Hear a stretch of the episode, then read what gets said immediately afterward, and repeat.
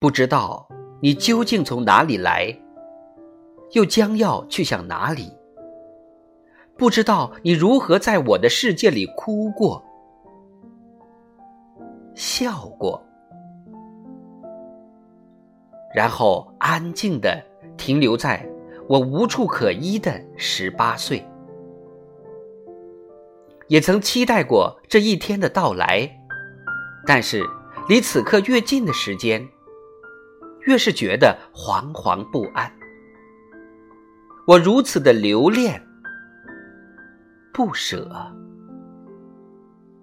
害怕新的启程将是没有你的旅途。在这些爱做梦的日日夜夜。你是我不顾一切的偏执所在，请原谅，我没能在昨天就跟你说声再见，再见。